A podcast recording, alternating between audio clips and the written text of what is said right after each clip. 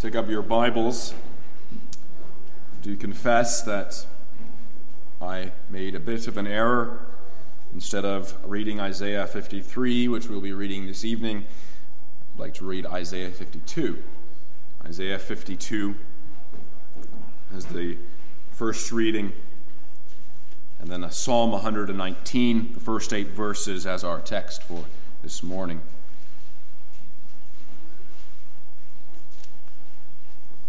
Isaiah 52, we'll be reading from the first verse to the 12th verse.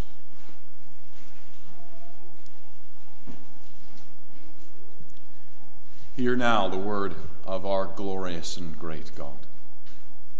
Awake, awake! Put on your strength, O Zion, put on your beautiful garments. O Jerusalem, the holy city. For the uncircumcised and the unclean shall no longer come to you. Shake yourself from the dust. Arise, sit down, O Jerusalem. Loose yourself from the bonds of your neck, O captive daughter of Zion. For thus says the Lord You have sold yourselves for nothing, and you shall be redeemed without money. For thus says the Lord God My people went down at first into Egypt to dwell there. Then the Assyrian oppressed them without cause. Now, therefore, what have I here, says the Lord? That my people are taken away for nothing? Those who rule over them make them wail, says the Lord. And my name is blasphemed continually every day. Therefore, my people shall know my name. Therefore, they shall know in that day that I am he who speaks. Behold, it is I. How beautiful the mountains, how beautiful, excuse me, upon the mountains are the feet of him who brings good news, who proclaims peace, who brings glad tidings of good things, who proclaims salvation, who says to Zion, your God reigns. Your watchmen shall lift up their voices. With their voices they shall sing together, for they shall see eye to eye when the Lord brings back Zion. Break forth into joy. Sing together, you waste places of Jerusalem. For the Lord has comforted his people, he has redeemed Jerusalem. The Lord has made bare his holy arm in the eyes of all the nations, and all the ends of the earth shall see the salvation of our God. Depart, depart, go out from there. Touch no unclean thing. Go out from the midst of her. Be clean.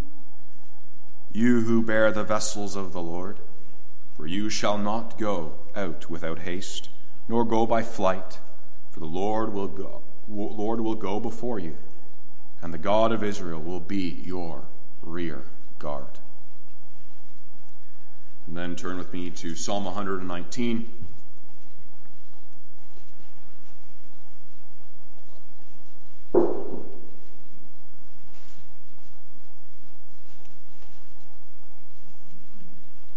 Blessed are the undefiled in the way, who walk in the law of the Lord. Blessed are those who keep his testimonies, who seek him with the whole heart. They also do no iniquity, they walk in his ways. You have commanded us to keep your precepts diligently. Oh, that my ways were directed to keep your statutes.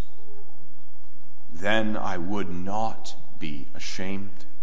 When I look into all your commandments, I will praise you with uprightness of heart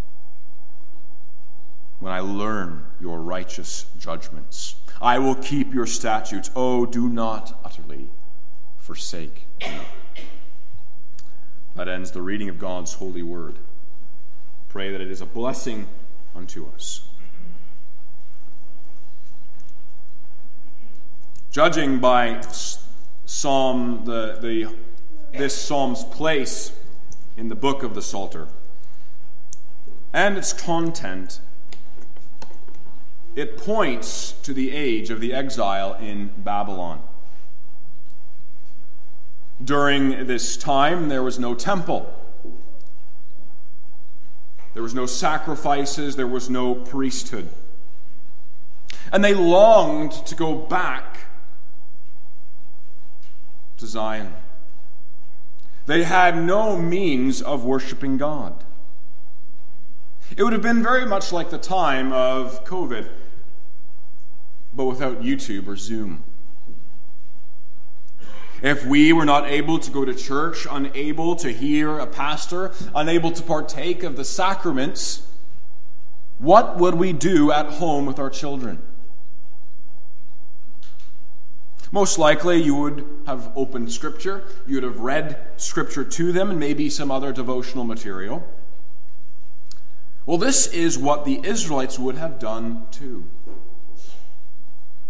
It was unimaginable for an Israelite to live without worship. So, to fill the void, they substituted the temple for the Torah, the first five books of the Bible.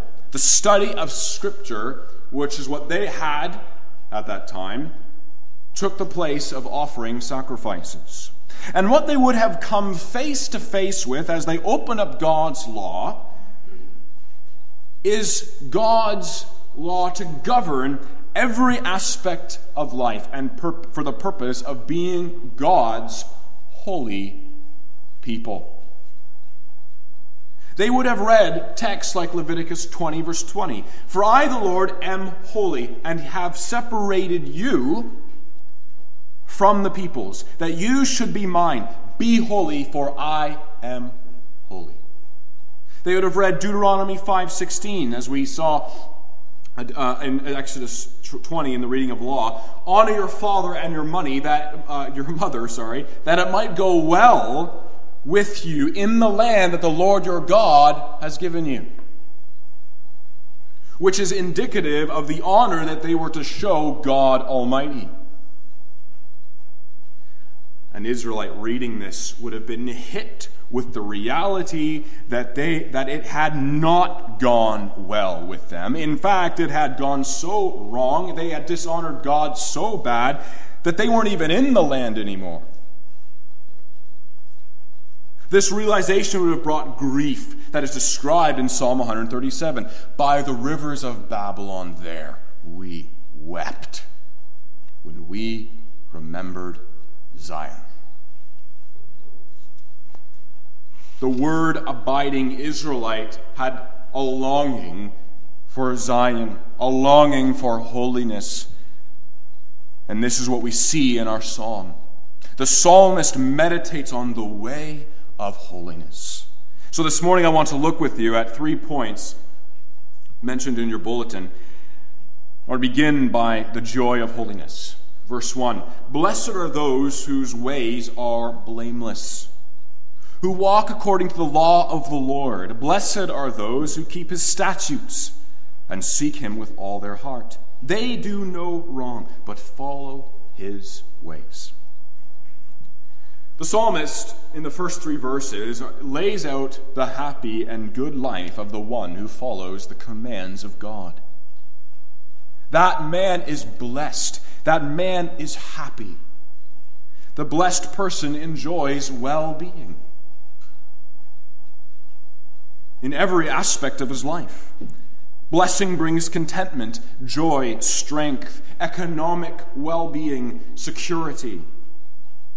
As we saw in the Old Testament, as we read through the oracles and the prophecies of the golden ages of Zion, the Lord blessed the kingdom under David.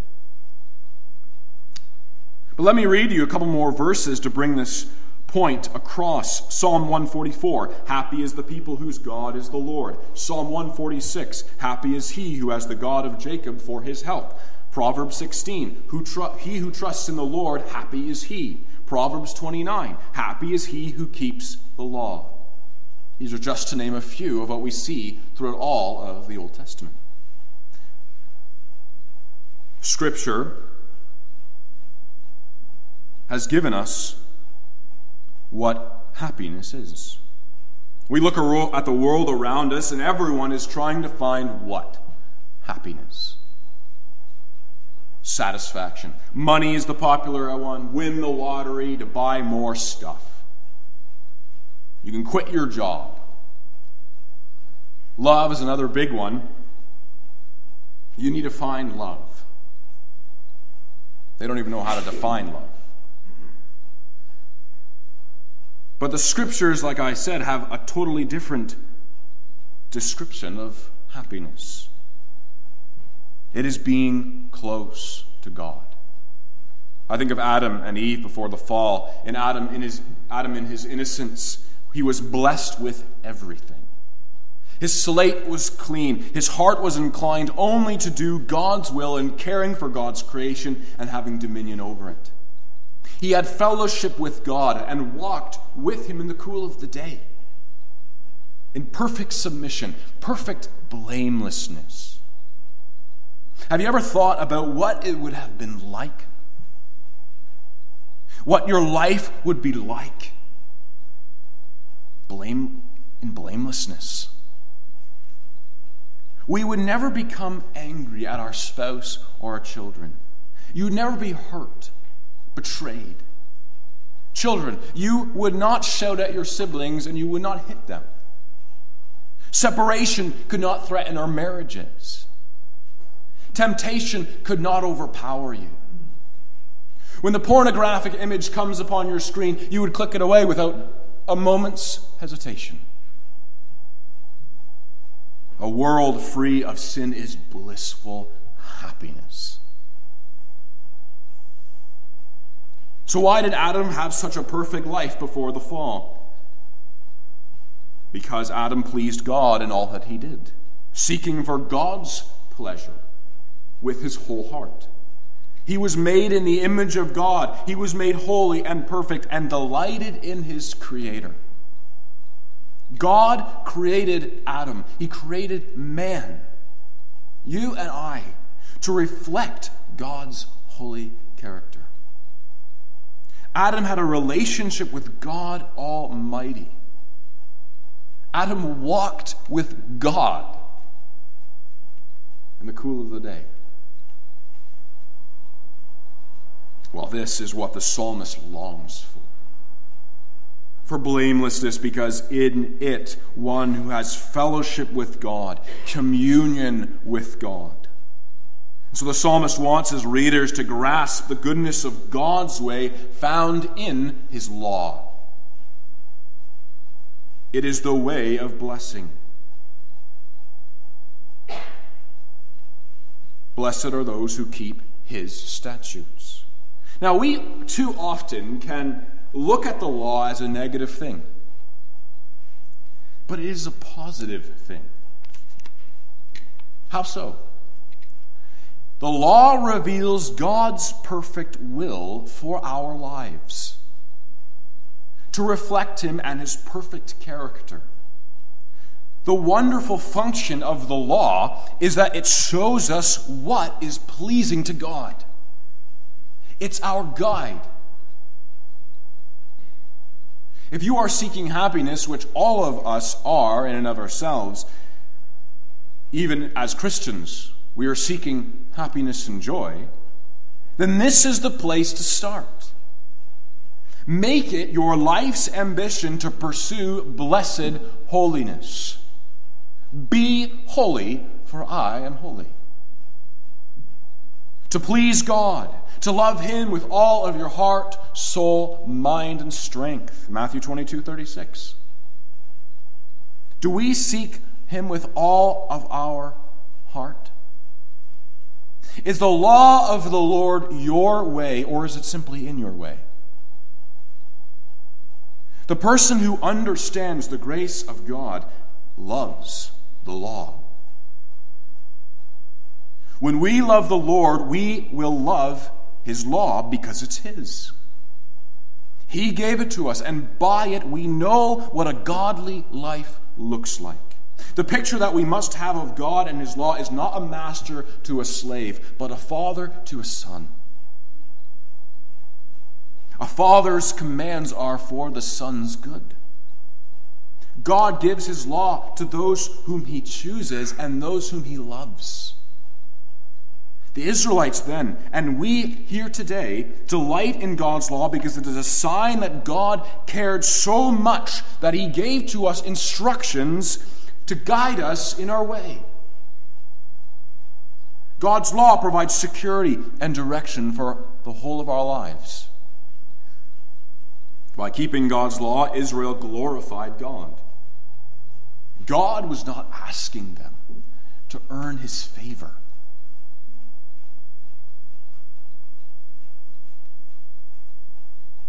They already had his favor. When God chose them, he brought them out of the land of Egypt to the place of the promised land.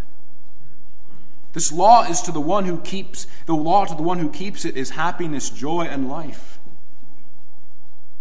God saved Israel first and says, You're my people. This is how you to be, are to be my people. This law. Well, in verse 4 of our text, we also see that this law, this, these statutes, are not optional. Verse 4 says, You have commanded us to keep your precepts diligently. It is a command that God demands we keep with vigorous observance, which brings us to our second point. Because it is a command that we cannot keep. And so we come, secondly, to the longing for holiness. The scene changes from the psalmist meditating upon the way of holiness to being brought back into reality. Oh, that my ways were steadfast in obeying your decrees. Then I would not be put to shame when I consider all your commands. Our ways are not steadfast, but broken. Instead of wanting what is right, we want what is wrong. Instead of walking in the Lord's way, we walk in our own way. And the end is destruction and shame. And so the good law, which God gave to us to guide us in continual fellowship with Himself, now convicts us of sin. Every time the psalmist looks at it, the law, he is filled with shame. It reveals his guilt. It brings him to the end of himself. We need to ask ourselves if we have the humility of this psalmist. Have we come to an end of ourselves? Really thought about God's goodness in relation to our sin? It's so easy, and it's a lie of the devil to let us go on in life cruising. We go to church, we go to Bible study, we go to prayer meeting, we go to church, we go to Bible study, we go to prayer meeting. And we think that's enough. No, we really don't think that physically, but we can get caught up and just go through it.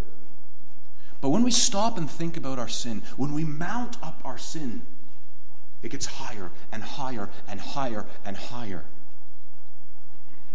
We're called to examine ourselves.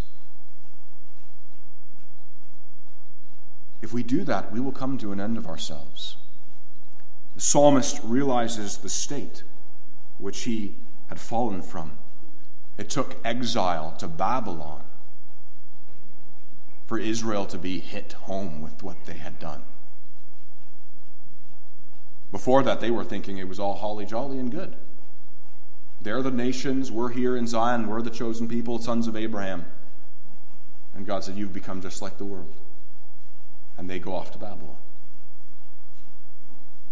They would have felt this keenly. They were in exile because of their disobedience and their rebellion. Cast away from the temple where God used to dwell. They were brought low. If you are a true believer here this morning, you know what it feels like to be brought low. It's not a very nice feeling, but it's healthy. It's healthy. It means that you have not been hardened by sin. The psalmist's heart is in the right place because only when we are brought low will God build us up Jeremiah 31 28, 28 says, And it shall come to pass that as I have watched over them to pluck up and break down, to overthrow and destroy and bring harm, so I will watch over them to build, to plant, declares the Lord. God gives grace to the humble, but the proud he will bring low. Uh, John Calvin said, A broken heart need not be distressed at this, for no heart is so whole in its seeking after God as a heart that is broken.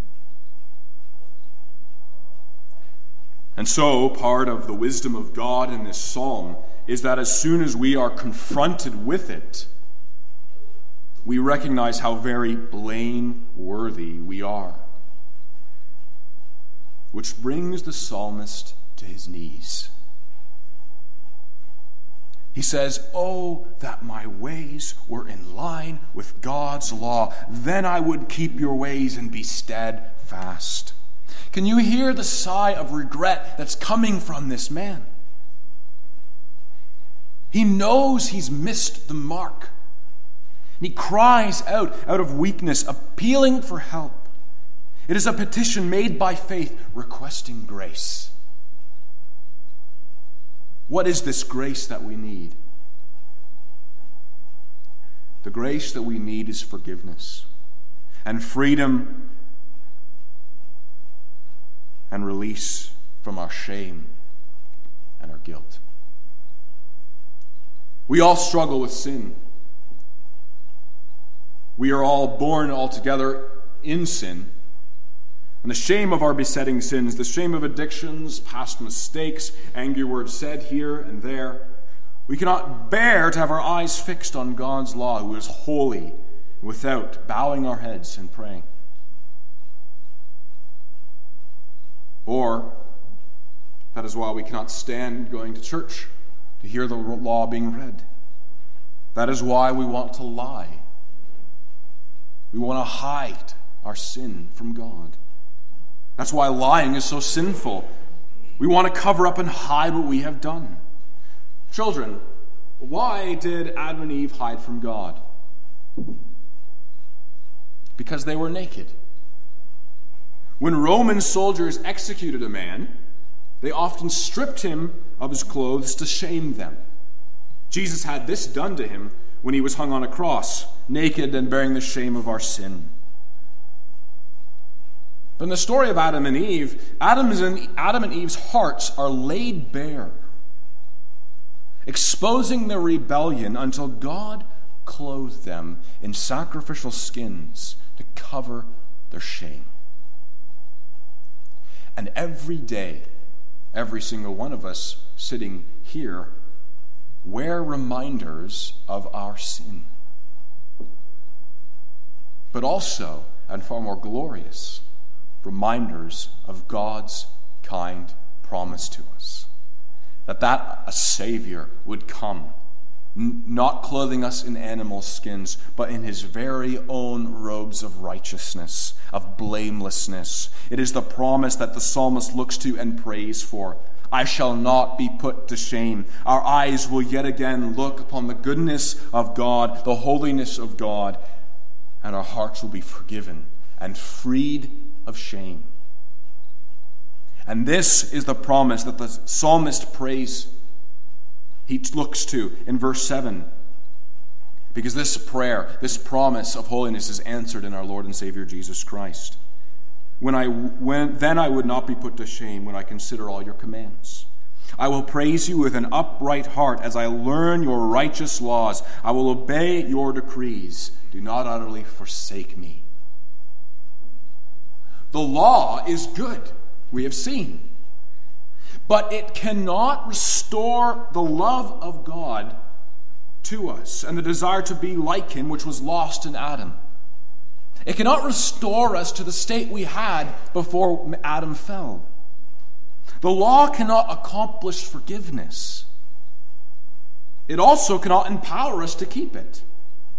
Therefore, the law became a signpost to the promise to when the perfect one would come and would fulfill the law. Jesus Christ, the righteous one, Galatians 3, verse 24 says, So then, the law was our guardian until Christ came, in order that we might be justified by faith. This is why we praise God. Why God alone is worthy of all our praise and all our songs. Because he has revealed to us the way of holiness and the gift of an upright heart in our loving, merciful Savior, Jesus Christ. The psalmist here is looking to the hope of the promise that is, the prophet Ezekiel speaks about in 11, verse 19. It says, And I will give them one heart and a new spirit. I will put within them. I will remove the heart of stone from their flesh and give them a heart of flesh. Jesus Christ is the one. He became a man to keep the law we could not, and to take the punishment for our sin upon himself, so that we could be justified and no longer carry guilt, no longer bear the weight of shame. He was the one who gave us new hearts that long after him now. He was the one who restored to us blessed blamelessness. And so the psalmist praises God, saying, I learn your righteous rules. When I learn of your righteous rules, I will keep your statutes. Because in Christ we will learn of God's righteous rules with a new heart a heart upon which the Holy Spirit has engraved the law and empowered us to live unto it, to live unto righteousness. And not only uh, in, empowered us to live unto it, but empowered us to see it for what it is God's, the imprint of God's character, to love it. I would encourage you this week to go and read the full Psalm 119. He, the psalmist overflows with love for the law. He loves the law with his whole heart because by it he sees his hope in Christ and trusts God's mercy. Christ teaches us so that when we do consider God's commands, as we read earlier in the psalm, when we consider the law, we're not ashamed any longer. We run right to Christ. We run right to the cross. In light of the promised holiness that Christ is going to give his that Christ gave his people when he came, the psalmist finds motivation to keep God's statutes, to love them, trusting in Christ to supply all strength, knowing that the Spirit is sanctifying us And now we know that we are prone to wander. We know that we will not always keep the law in this life perfectly because we're still tainted with sin. Yet, we trust the promise of God in Christ Jesus that there is now no condemnation for those in Christ. See, the question is not how to sin less. The question is what do you do with your sin? Where do you take your sin? Flee to Christ. For every one look at yourself, take ten looks on Jesus Christ. He said he is faithful and just to forgive our sins and to cleanse us from all unrighteousness. In Christ is found the fulfillment of the law, and we trust in his obedience, not ours.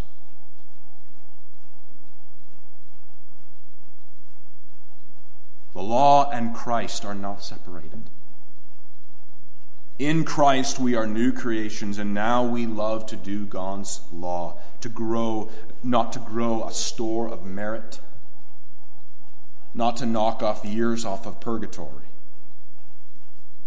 but out of gratitude to our loving Savior and a growing desire to magnify the name of Christ because He saved me who was once was dead in trespasses and sin, I am now alive in Christ, raised in him.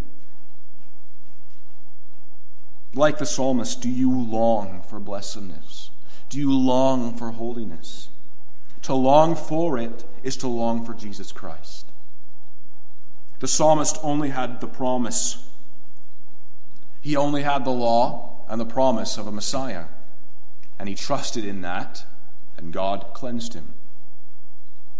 But you and I, we have the fulfillment of the promise. We have the Messiah, Jesus Christ, has come. How much more ought we to praise him? In him, the blessedness has been restored because we walk in his blamelessness. His holiness is our holiness. In the letters of Paul to the churches, he calls them saints because they're holy, they're His, they're washed. Are you weighed down today by sin?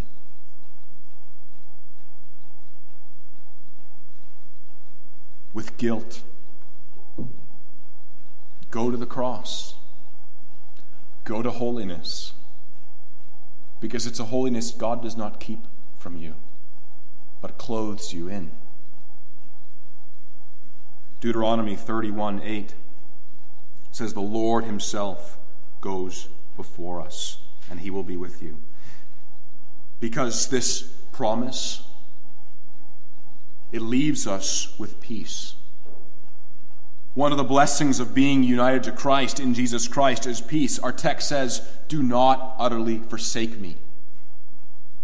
The world is anxious about money, about stuff, wondering, not thinking about death, sorry, because they don't want to think about it. They know that they can't take what they have acquired in this world with them. It will forsake them. It is vain, it is futile, it'll blow away with the wind. Our happiness is in the surety of Christ's faithfulness. We have peace in him. He will never, we have that promise that he will never leave us or forsake us. Do not be afraid, do not be discouraged. Deuteronomy 5 31 18. And so, in closing this morning, by summary, the psalmist started by admiring, admiring the goodness of our God the goodness of holiness, which then turned into mourning because he sees, saw his lack of it. He saw where they were, where Israel was in Babylon. But then that turned into a longing to be reconciled to God, to have communion again restored to him. And that longing was fulfilled in the promise of the Messiah. And that's where he looks, and then he starts praising God filled by Jesus, by grace in Jesus Christ, which brings him to praise. And this is the picture of all of our lives. This is the pattern that I hope and pray that it is in you. Born altogether in sin and in need of holiness, where do you stand? Knowing that the holiness that the Bible calls you to, but being indifferent to it? Does this not excite you?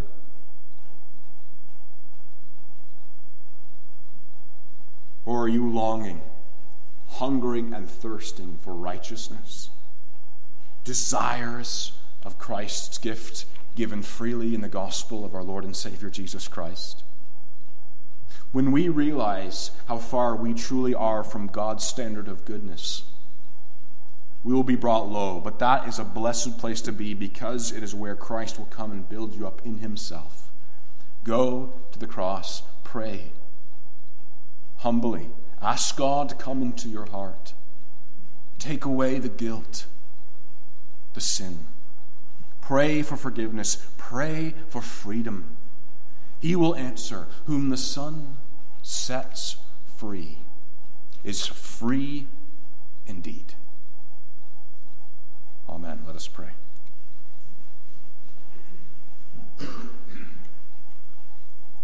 O Lord our God, holy, holy, holy are you. We would not even be able to say that unless you transformed us. We thank you for your grace. We thank you for your love you've shown to us in Jesus Christ.